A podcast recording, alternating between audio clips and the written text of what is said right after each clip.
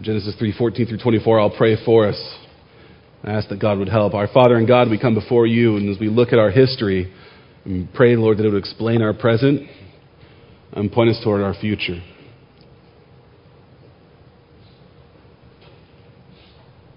That we would understand our world and know you better because of our time together this morning, and that we would praise your name in the name of your Son by the power of your Spirit. Help us in this room, help uh, those in Children's Church, help all of us to worship and praise you, for you are worthy. Amen.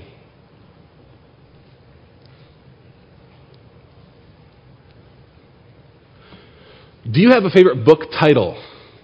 This might not be anything you've ever thought about before. Not a favorite book necessarily, but just a favorite book title. There's all sorts of books that have great book titles. In fact, maybe that's a requirement for being a classic. You have to have a, really good title like Crime and Punishment. It's a great title.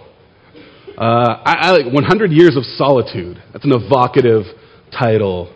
A Tale of Two Cities just rolls off the tongue. The Sun Also Rises. Honestly, I've never read it. I have no idea what it's about. I just like that title. The Sun Also Rises. That means something. Jurassic Park. No joke. That's a great title for a book. Tells you what you need to know right off the bat. Uh, there's a book by a theologian named Alvin Plantinga on, on the doctrine of sin, and the title for his book is Not the Way It's Supposed to Be. It's one of my favorite book titles. Not the Way It's Supposed to Be. Just in that title, it tells you so much about our world, who we are, what's gone wrong, that something is not right. It should be some way, but it isn't. I'm sure that's how the Israelites felt as they were wandering in the desert. Remember the context in which the book of Genesis and the whole Torah was written. It was written, given by God to Moses for the Israelites. And what was their experience? They had been delivered, saved out of captivity in Egypt, heading towards the promised land, but man, was it taking a long time getting there. It was stretching their faith as they went through challenges and trials, wondering, are they going to have enough to eat? Taking so long to get where they were finally going to go to this land of milk and honey where they would have peace and rest, taking so long to get there, they started to wonder whether they were going to get there at all. And all the trials, they started to think, this is going to be the death of us. We were better off back in Egypt.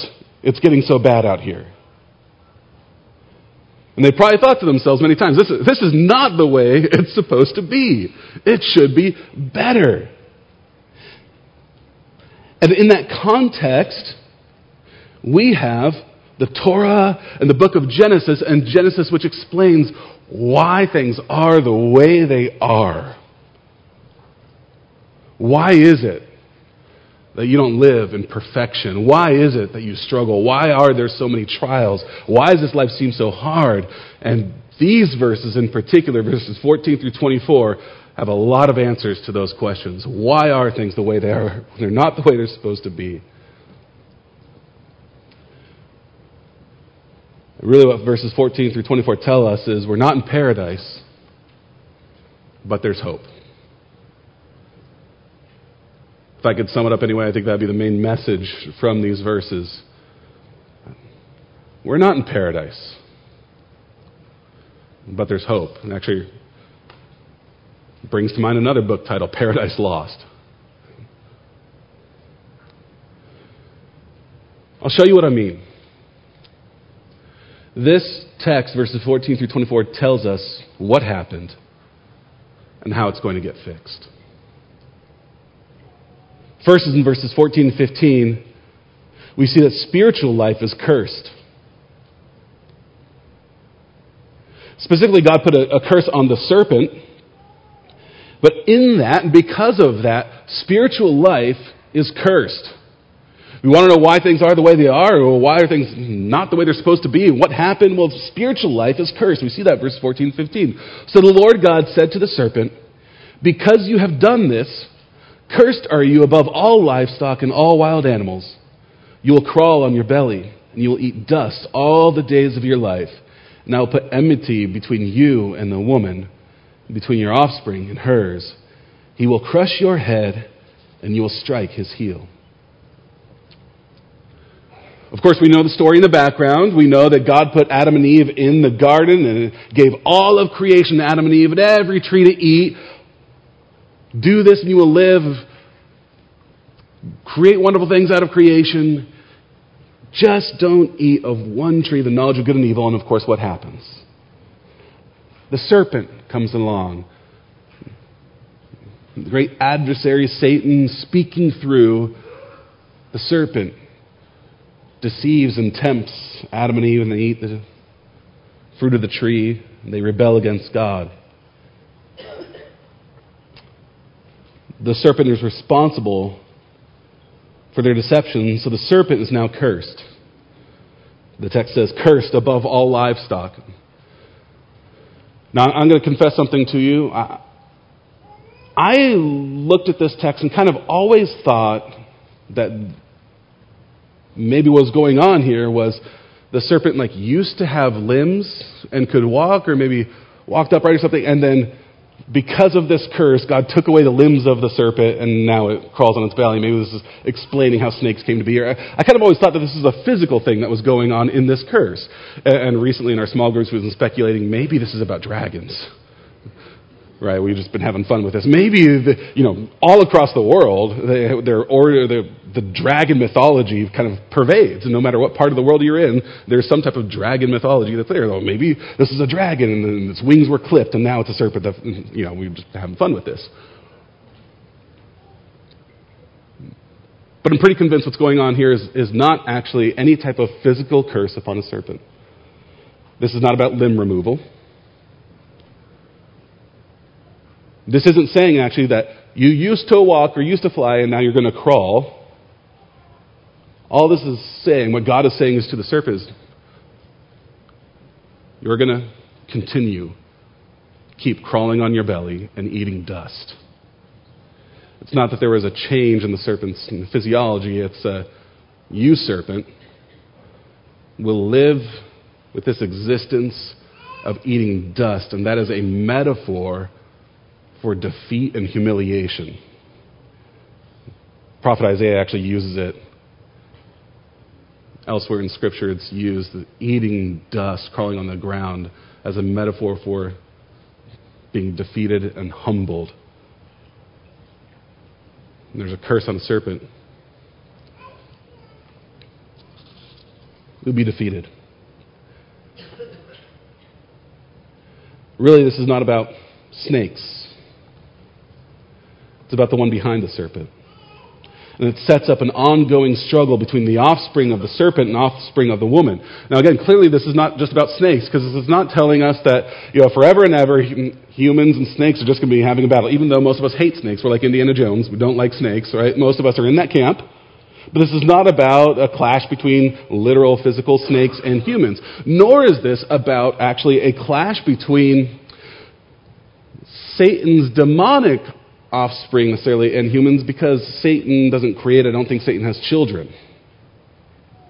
What this specifically says, and there's going to be enmity, enmity or strife between the offspring of the serpent and the offspring of the woman, is that there are going to be two lines in all of humanity. And all of humanity is going to exist in two camps either the offspring of the serpent or the offspring of the woman. All of people will be descended from one of two origins, be one of two family lines. Either an offspring of the serpent or offspring of the woman. And there is going to be clash and tension and struggle in all of it. What this is about is about spiritual struggle with spiritual forces behind it and influencing. That's why we get to places like Ephesians 6, and we hear Paul tell us that our fight is not really against flesh and blood, it's against spiritual forces that have influenced people. There's a spiritual struggle, and our spiritual lives are under attack It explains why people fall into evil and wicked spirituality. Explains why people worship false gods, give religious devotion to sinfulness. Explains why some seem so deceived and so lost, believing things that are obviously and plainly wrong and sinful, and justifying them as moral and right. It's why there's a struggle in spirituality. It's why spirituality is hard and not easy. You want to know why your prayer life is difficult? Because of sin, because the spiritual life is cursed, because there's tension in spiritual life. It explains the spiritual darkness we see in the world. It's not hard to look around us and see something is not right in religion, in our spiritual world, in, our, in the supernatural realm that we participate in. There's fallenness and wickedness and evil. I mean, do you ever wonder why people do such horribly wicked, evil things in the name of spirituality? Why were there religions that practiced child sacrifice?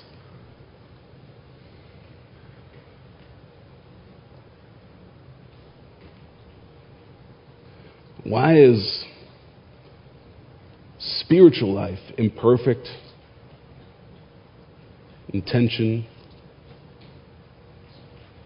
Because spiritual life is cursed. And that tension, that struggle started way back in the beginning. Not only is spiritual life cursed, but family life is cursed. We see that with the curse upon the woman. She was culpable in being deceived by the serpent and rebelling against God by eating the fruit. So the curse falls on her. Family life is cursed. Look at verse 16. God moves on from cursing the serpent to cursing the woman. The woman, he said, I will make your pains in childbearing very severe.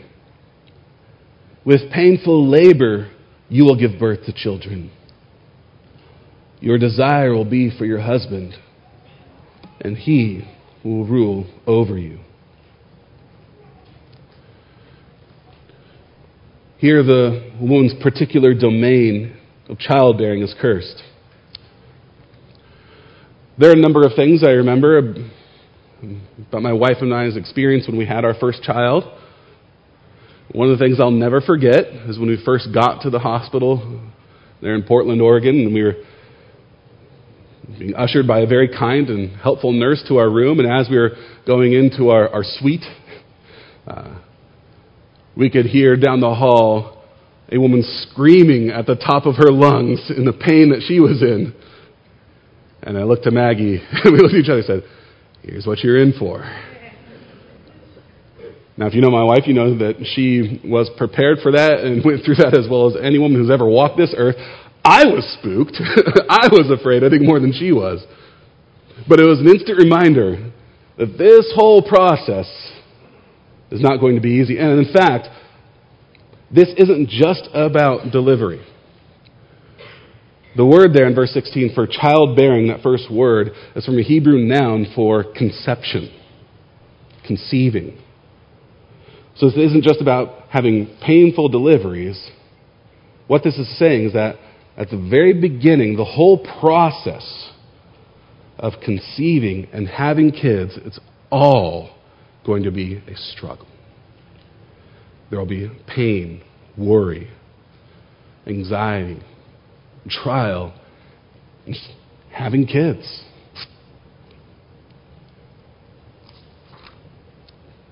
We may have birthing plans try to have perfect experiences and put all things under control. In some ways, it's a desire to get back to the way it should be.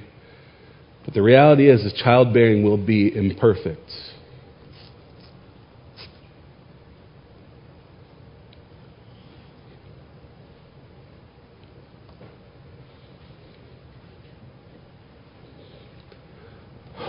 can speak from some personal experience in that, as many of you can.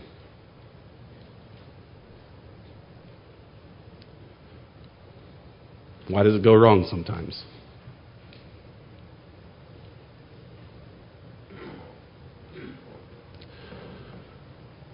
I could talk to my father, who's a retired, uh, what's called perinatologist, high risk pregnancy doctor, maternal fetal medicine.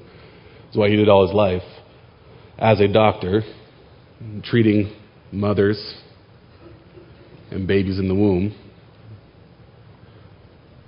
where there was high risk.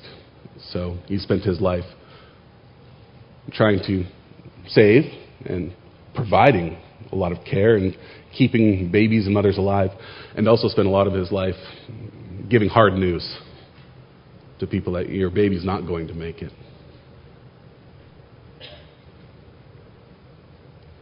It's under a curse. That extends to child raising.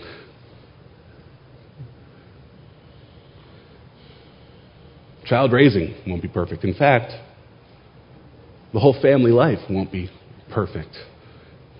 Look at the other component of this curse upon the woman. There'll be tension in the very relationship of male and female. The curse on the woman says that her desire will be for her husband. What does that mean? Does that mean that it is a curse that a woman would want to be with her husband, that her desire is for her husband? It's not what that means. All you have to do is go to a few verses later, look over, and we're going to get here next week, but Genesis 4 7, very next chapter. It's an interesting verse that explains what's going on here.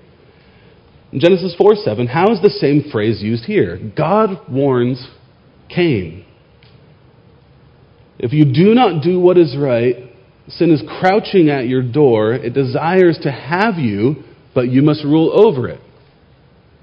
It's the exact same Hebrew phrase sin's desire is for you, but you must rule over it.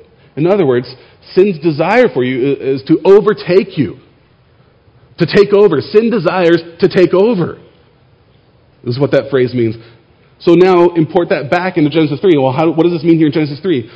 Eve, the woman, your desire will be to take over your husband.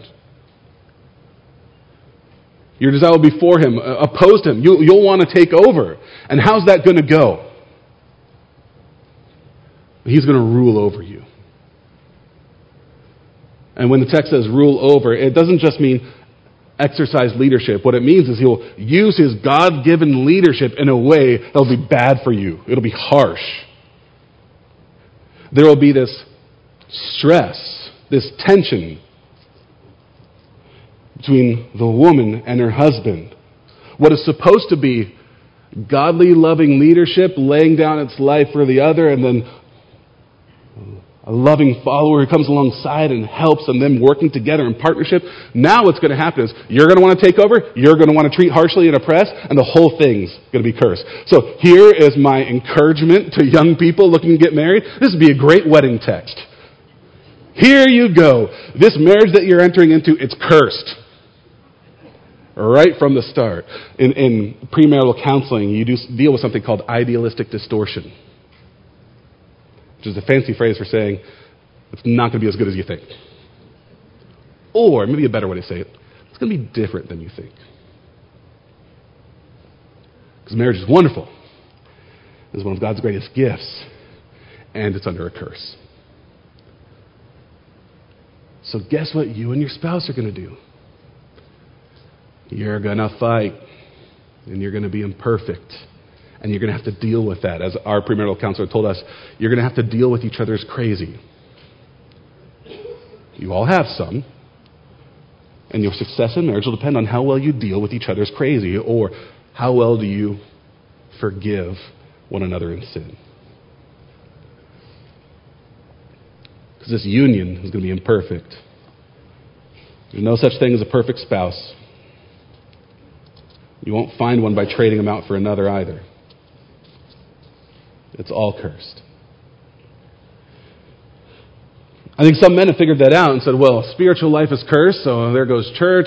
Family life is cursed, so that's not going to work out. So maybe if I pour myself into work,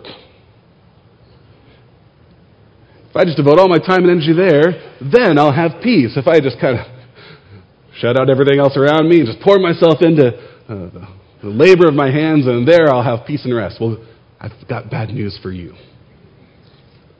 Because verses 17 through 19 tell us there's a curse upon work life. Work life is cursed as well. Work life is cursed. There's a curse upon our working the ground. Verse 17.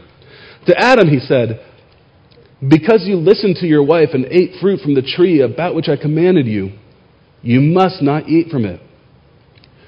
Cursed is the ground because of you. Through painful toil, you will eat food from it all the days of your life. It will produce thorns and thistles for you. You will eat the plants of the field. By the sweat of your brow, you will eat your food until you return to the ground, since from it you were taken. For dust you are, and to dust you will return. In Genesis 2, man was given the command work and keep the garden as an act of worship to God. You will take all creation and work it and bring fruitfulness out of it. And now that mandate is cursed. Your work life, you'll be able to get fruit out of it, but it's going to come with a lot of thorns and thistles.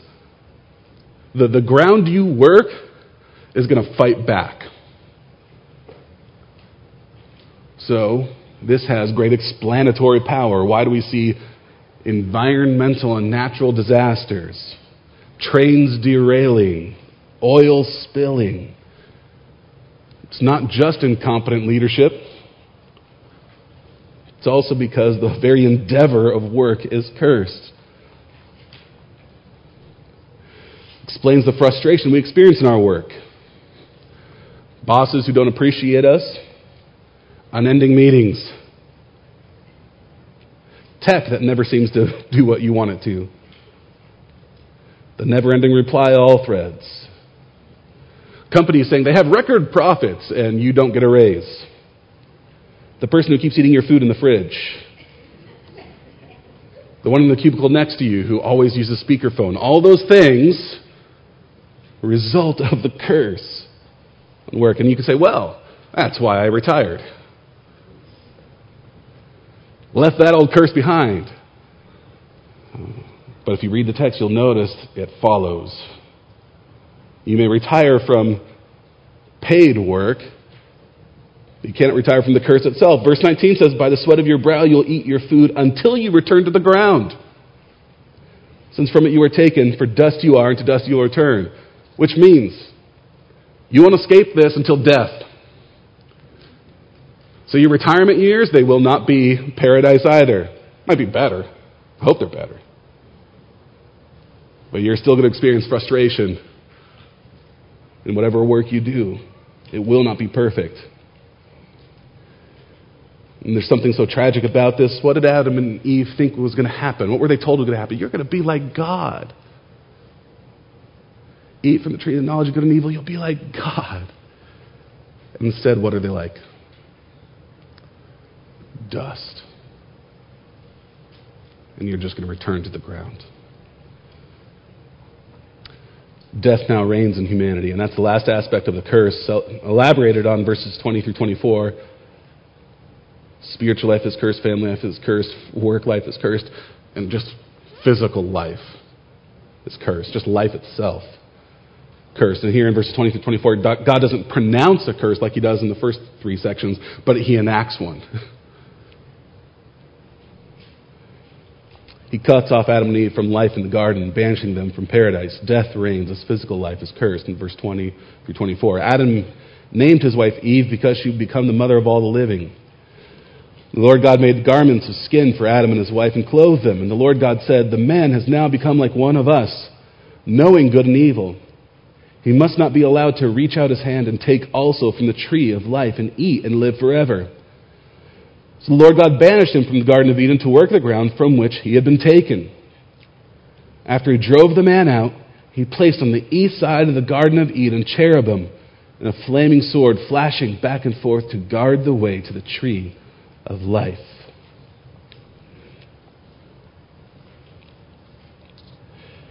Because of their sin and rebellion, there's now a problem in paradise. Men and women have been corrupted by the knowledge of good and evil.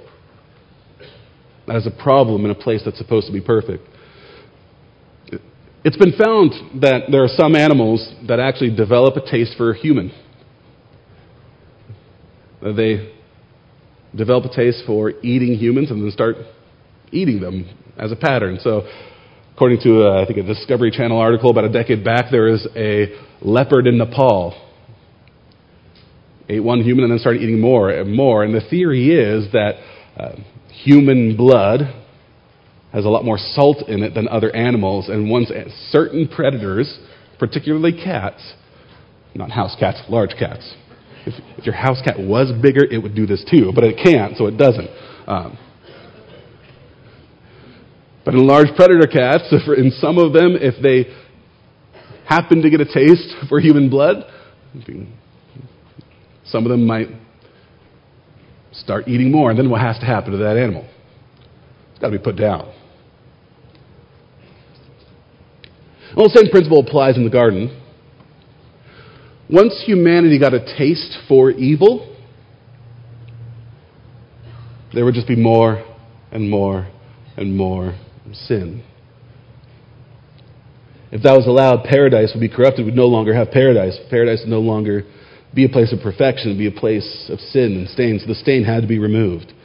So God expels the stain from paradise. God set cherubim over the east side of the garden. When you think of cherubim, some of you might think of like the cute baby fluffy angels, little wings. That's not the image you should have here with cherubim.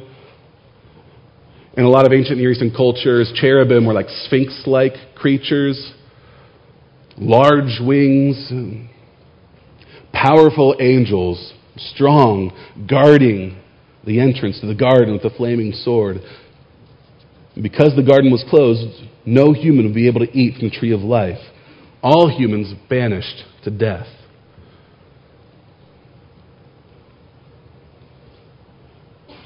Why do we die? Why is death an inevitability for all of us? Why do we experience the pain of losing people we love? Because we've been banished from paradise.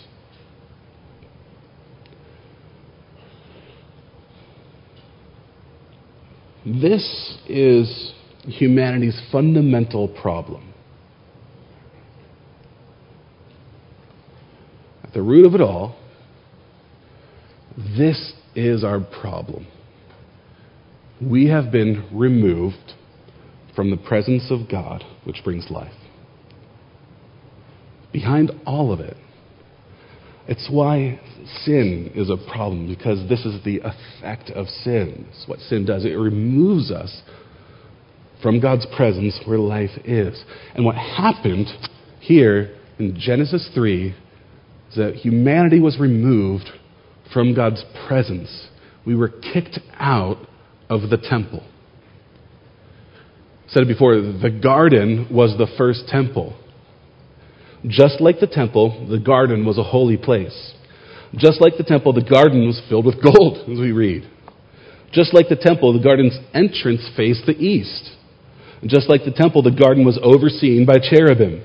There are cherubim on the Ark of the Covenant the temple. And just like the temple, the garden was filled with the presence of God. That is where life is, is where life was found, was being in God's presence in perfect relationship with Him. But humanity was removed from the garden. The great hope and promise of the Old Testament from God is that someday we'd be back in God's presence. If you pay attention to your Old Testament, especially reading prophetic books, sometimes you'll hear a phrase from God saying, I will be your God and you will be my people. And that, that phrase is a promise and a hope that one day we'll be reunited. The paradise will be restored.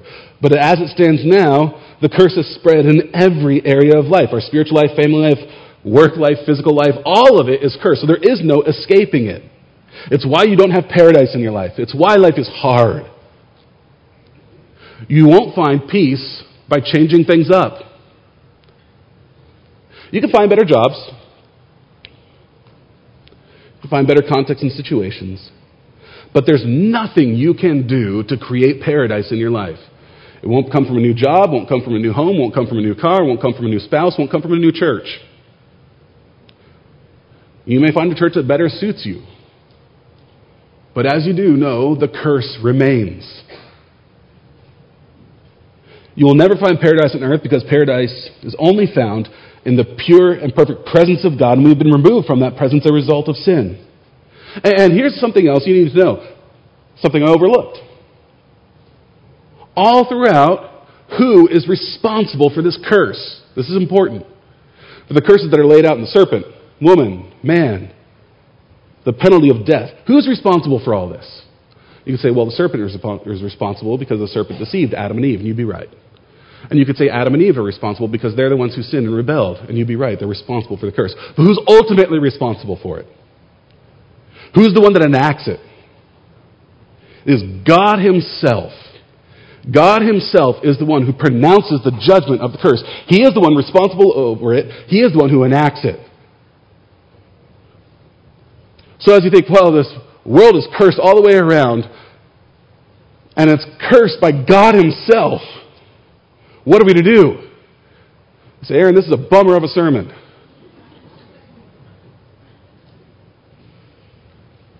We're not in paradise. By God's design and ordination. But there's hope. Where's the hope? There's hope in the fact that God is the one who ordained the curse, which means he can lift it if he so chose. And there's hope because actually the curse isn't some ethereal power out there that can't be helped and can't be dealt with. God Himself is powerless to stop. The curse is under His control. The curse is under His lordship. The question is Is God the kind of God who would reverse His curse and remove it? What kind of God is He? Is He a kind of God who will never go back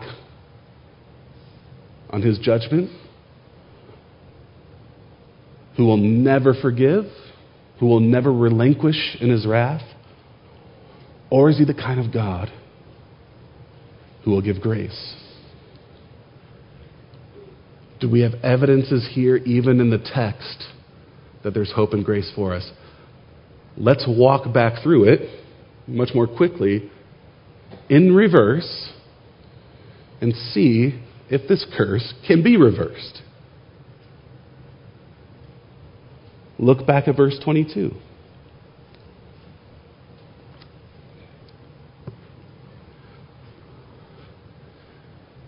He must not be allowed to reach out his hand and take also from the tree of life and eat and live forever. There is God's grace. Why? He wasn't going to let his people live in sin forever death, physical death, release from sin, is an act of God's grace. He would not let his people live in the garden in sin forever. He gave death as a means of grace. Sin won't go on forever, it won't be eternal. Bruce Waltke says it well death is both a judgment and a release. Here's second evidence of God's grace, verse 21. The Lord God made garments of skin for Adam and his wife and clothed them. What happened last week when they first fell into sin? They became ashamed, so they tried to clothe themselves in fig leaves. What does God do? Say, no, that's not sufficient. You can't cover yourselves. You can't take care of your own shame. Allow me. And an animal is sacrificed for the covering of the shame of the people. Huh. He takes, covers over their shame. Then in verse 20, Adam named his wife Eve because she would become the mother of all the living. Eve means life or life giver. It shows that Adam believed that life was going to come through this woman. She'd be the mother of all living people, not the mother of the dead, the mother of the living. Why did Adam believe that Eve was going to be the mother of all the living? What gave him that faith? Well, it's because of what God says in Genesis 3:15. Genesis 3:15 is a huge verse in your Bible. If you don't have it underlined, highlighted already, you need to know Genesis 3:15. It has been called the proto-evangelium, the first gospel. It's the first message of good news in your scripture, and it happens immediately after sin. God comes and he gives good news, an announcement that the curse will be reversed, that things will be right. Uh, the other day in my home, my son was talking about dragons, which is not unusual. It's about 30% of all conversation and all activity is dragon related. And he was saying something about it. Uh, you need the Spirit to defeat the dragon. I thought, huh, there's some, might be some theological work going on here. He's getting something in Christianity. Then it turns out he was just referring to Raya and the Last Dragon. it was a Disney movie he was talking about. But why did I think there was something theologically related? Well, the defeat of the dragon, the defeat of the serpent, is the first gospel, the proto-evangelium. In Genesis 3:15. I will put enmity between you and the woman, between your offspring and hers. He will crush your head, and you will strike his heel.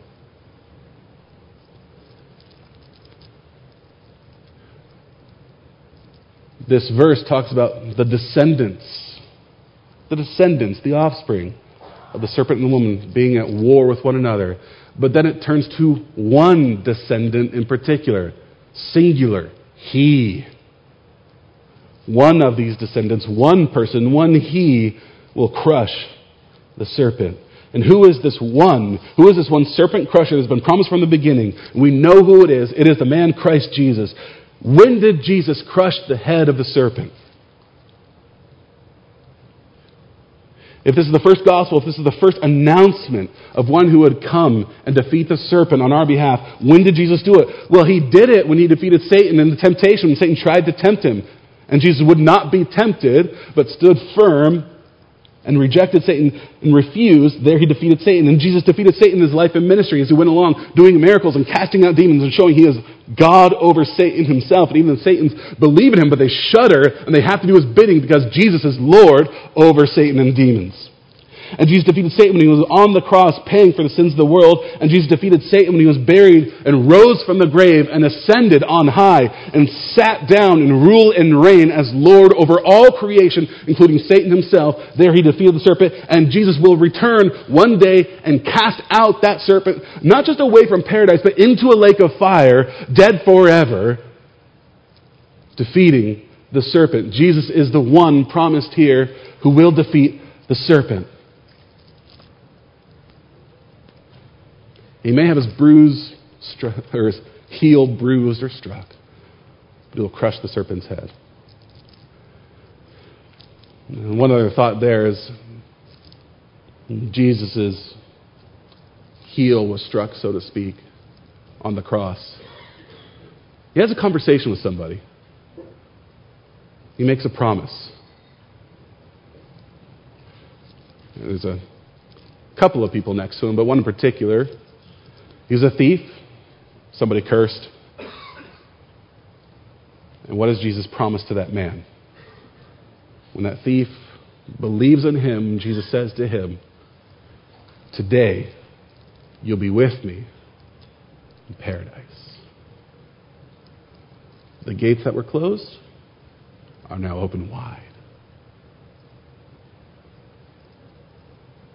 The door is no longer locked we can have presence with God once again and will in Jesus Christ. How did it happen? Not through anything that thief did.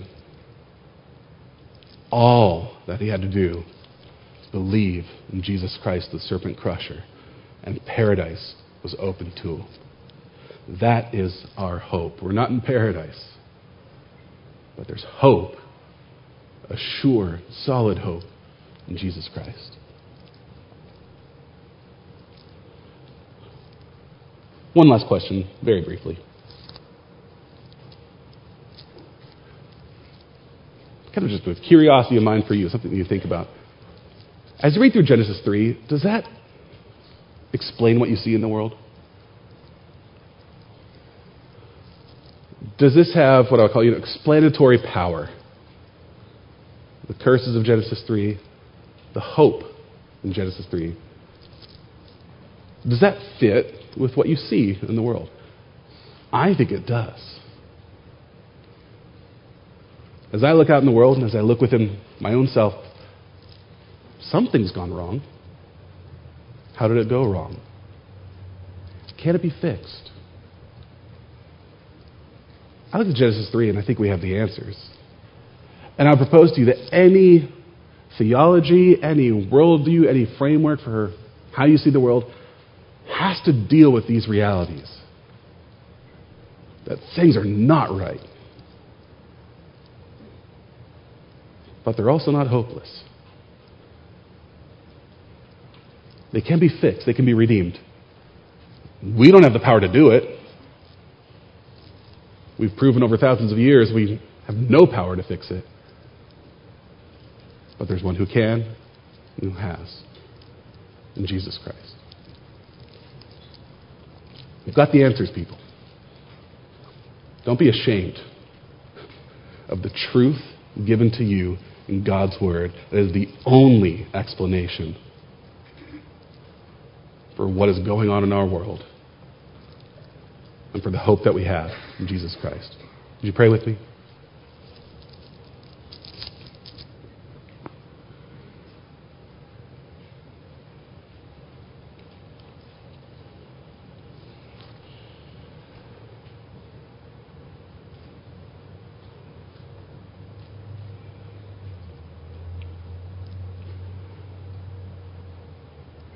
Our Father and God, we thank you for good news and the good news we have.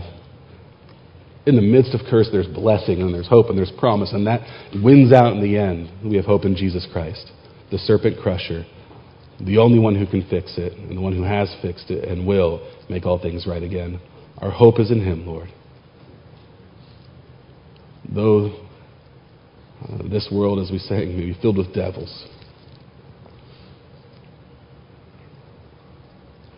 filled with things gone wrong.